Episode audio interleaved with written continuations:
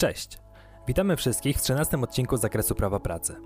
Na gruncie tego nagrania omówione zostaną kwestie związane z bezpieczeństwem i higieną pracy. Z góry prosimy wszystkich o zostawienie subskrypcji na naszym kanale oraz komentarza albo łapki w górę pod filmem. Przede wszystkim trzeba pamiętać, że do obowiązku pracodawcy należy zapewnienie odpowiedniego bezpieczeństwa oraz higieny pracy w jego zakładzie pracy. W tym zakresie istnieją jednak odpowiednie wyłączenia. Na zakres odpowiedzialności pracodawcy nie wpływają jednak obowiązki pracowników w dziedzinie bezpieczeństwa i higieny pracy oraz powierzenie wykonywania zadań Służby Bezpieczeństwa i Higieny Pracy specjalistom spoza zakładu pracy. Zgodnie zaś z artykułem 207 paragraf 2 Kodeksu Pracy pracodawca jest obowiązany chronić zdrowie i życie pracowników przez zapewnienie bezpiecznych i higienicznych warunków pracy przy odpowiednim wykorzystaniu osiągnięć nauki i techniki. W szczególności pracodawca jest obowiązany 1. Organizować pracę w sposób zapewniający bezpieczne i higieniczne warunki pracy. 2. Zapewniać przestrzeganie w zakładzie pracy przepisów oraz zasad bezpieczeństwa i higieny pracy. 3. Reagować na potrzeby w zakresie zapewnienia bezpieczeństwa i higieny pracy oraz dostosować środki podejmowane w celu doskonalenia istniejącego poziomu ochrony zdrowia i życia pracowników. 4. Zapewnić rozwój spójnej polityki zapobiegającej wypadkom przy pracy i chorobom zawodowym.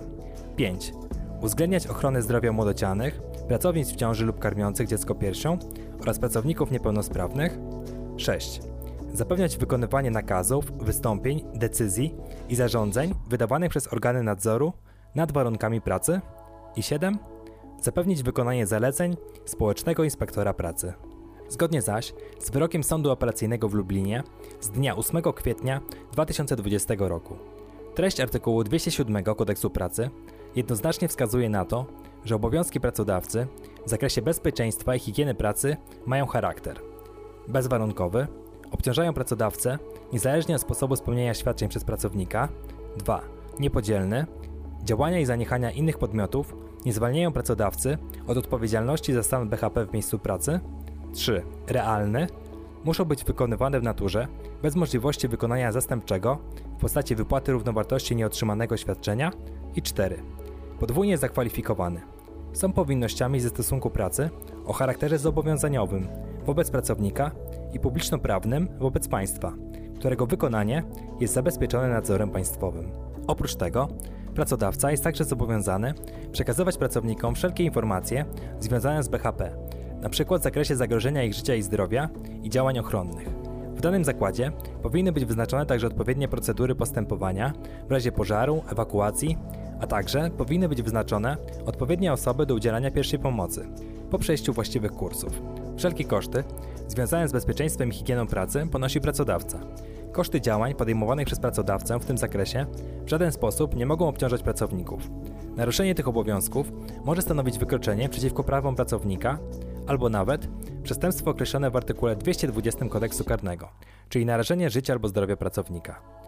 Warto także krótko wspomnieć o sytuacji, kiedy jednocześnie w tym samym miejscu wykonują pracę pracownicy zatrudnieni przez różnych pracodawców. Wówczas pracodawcy ci mają obowiązek współdziałać ze sobą w zakresie BHP, ustalić zasady współpracy, a także wyznaczyć koordynatora sprawującego nadzór nad BHP w danym miejscu pracy. Poza tym pracodawca posiada także określone obowiązki w zakresie udzielania pierwszej pomocy. Zgodnie z artykułem 209 z indeksem pierwszym, paragraf 1 Kodeksu Pracy, pracodawca jest obowiązany 1. Zapewnić środki niezbędne do udzielenia pierwszej pomocy w nagłych wypadkach, zwalczania pożarów i ewakuacji pracowników. 2. Wyznaczyć pracowników do udzielania pierwszej pomocy i wykonywania działań w zakresie zwalczania pożarów i ewakuacji pracowników. 3. Zapewnić łączność ze służbami zewnętrznymi wyspecjalizowanymi. Działania pracodawcy w tym zakresie powinny być dopasowane do liczby pracowników, a także warunków panujących w danym zakładzie. Jeśli dojdzie natomiast do sytuacji zagrożenia życia lub zdrowia pracowników, wówczas pracodawca powinien poinformować o tym pracowników, przerwać ich pracę, zapewnić im odpowiednią ochronę i pozwolić na oddalenie się w bezpieczne miejsce. Pracownicy mogą także sami, w razie wystąpienia zagrożenia, podjąć bez zgody pracodawcy odpowiednie i miarodajne środki celem uniknięcia grożącego niebezpieczeństwa. Oprócz tego pracodawca powinien także stale dbać i monitorować BHP w miejscu pracy w zakresie sprawności urządzeń mechanicznych, maszyn i narzędzi pracy. Pracodawca jest obowiązany zapewnić środki higieny osobistej i środki ochrony indywidualnej, czyli odzież i obuwie, a także powinien zapewnić pracownikom zatrudnionym w warunkach szczególnie uciążliwych nieodpłatnie odpowiednie posiłki i napoje, jeżeli jest to niezbędne ze względów profilaktycznych. Pracodawca powinien także wyznaczyć odpowiednią osobę kierującą pracownikami. Jest ona obowiązana m.in. do organizacji stanowisk pracy zgodnie z BHP, dbania o sprawność środków ochrony indywidualnej, czyli kombinezony, maseczki itd., dbania o stan pomieszczeń oraz sprzętu technicznego, czy też egzekwowania przestrzegania przez pracowników wymogów bezpieczeństwa i higieny pracy. Odpowiednie obowiązki w zakresie bezpieczeństwa i higieny pracy posiada także sam pracownik. W szczególności pracownik jest obowiązany: 1. Znać przepisy i zasady bezpieczeństwa i higieny pracy i brać udział w szkoleniach. 2.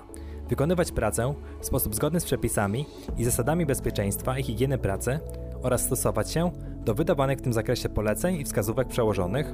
3. Dbać o należyty stan maszyn, urządzeń, narzędzi i sprzętu oraz o porządek i ład w miejscu pracy. 4. Stosować środki ochrony zbiorowej, a także używać przydzielonych środków ochrony indywidualnej. 5. Poddawać się wstępnym, okresowym i kontrolnym oraz innym zaleconym badaniom lekarskim. 6. Niezwłocznie zawiadomić przełożonego o zauważonym w zakładzie pracy wypadku albo zagrożeniu zdrowia lub życia ludzkiego. I 7. Współdziałać z pracodawcą i przełożonymi w wypełnieniu obowiązków dotyczących bezpieczeństwa i higieny pracy.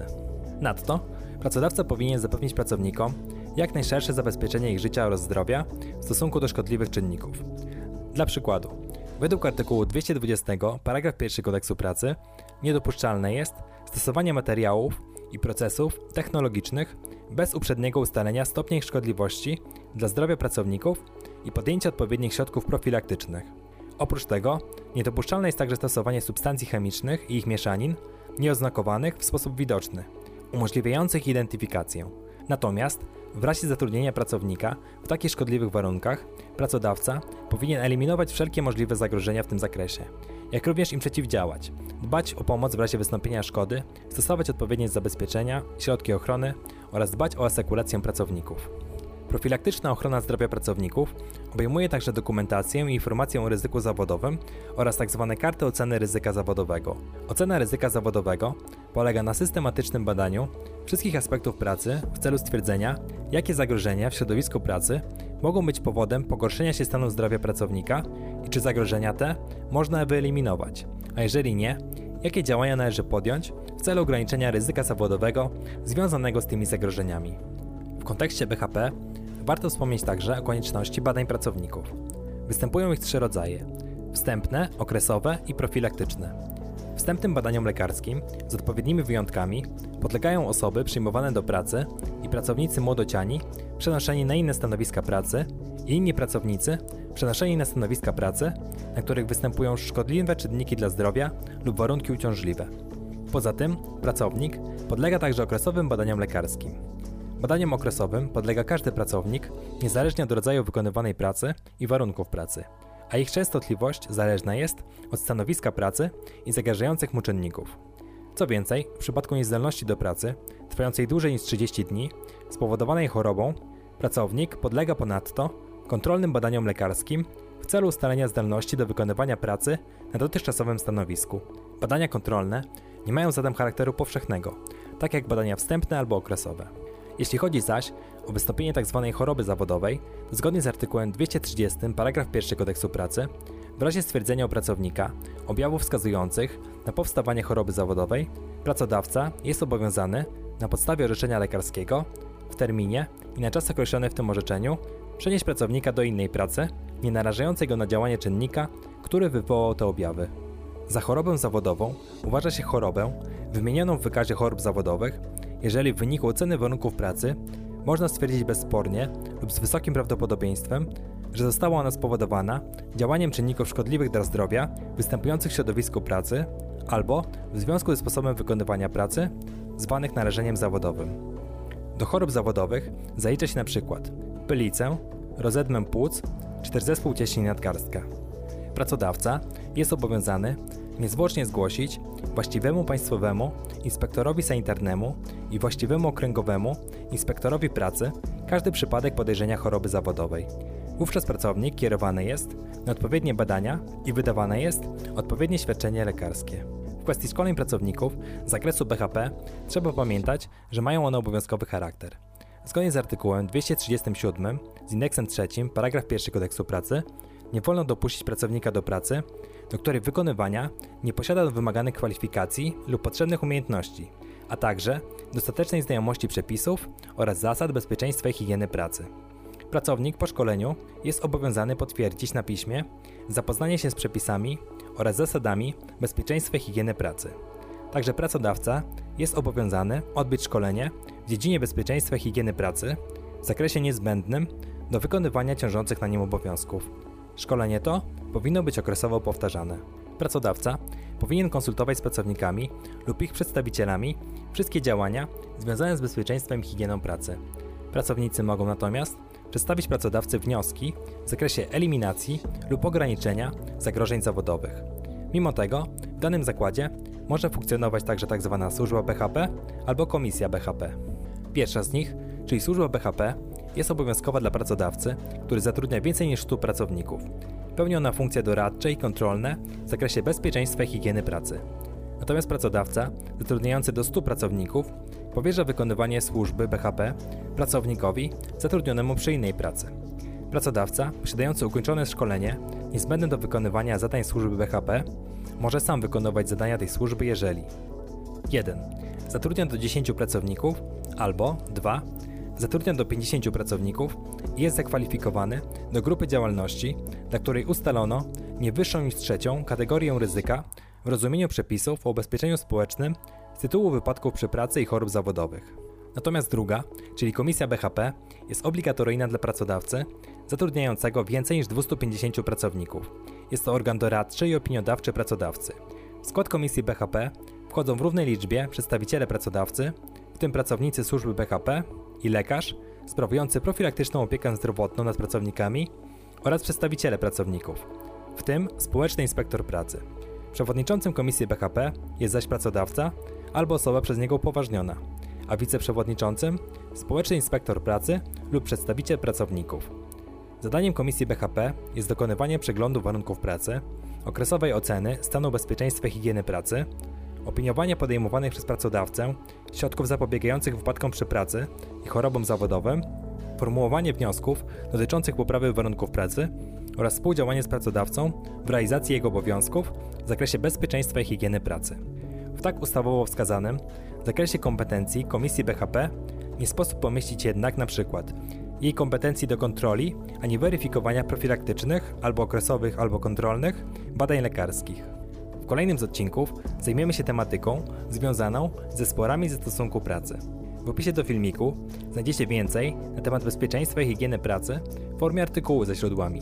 Zapraszamy też na naszego Facebooka Prawo dla Ciebie, Instagrama, naszą grupę na Facebooku, stronę internetową oraz podcast na platformie Spotify. Wszystkie linki zamieszczamy w opisie. Na koniec jeszcze bibliografia, na podstawie której przygotowaliśmy dzisiejszy materiał. Jeśli masz jakieś pytania, problemy albo pomysły, jakie tematy powinniśmy poruszyć w kolejnych odcinkach? Pisz śmiało w komentarzu. Do usłyszenia.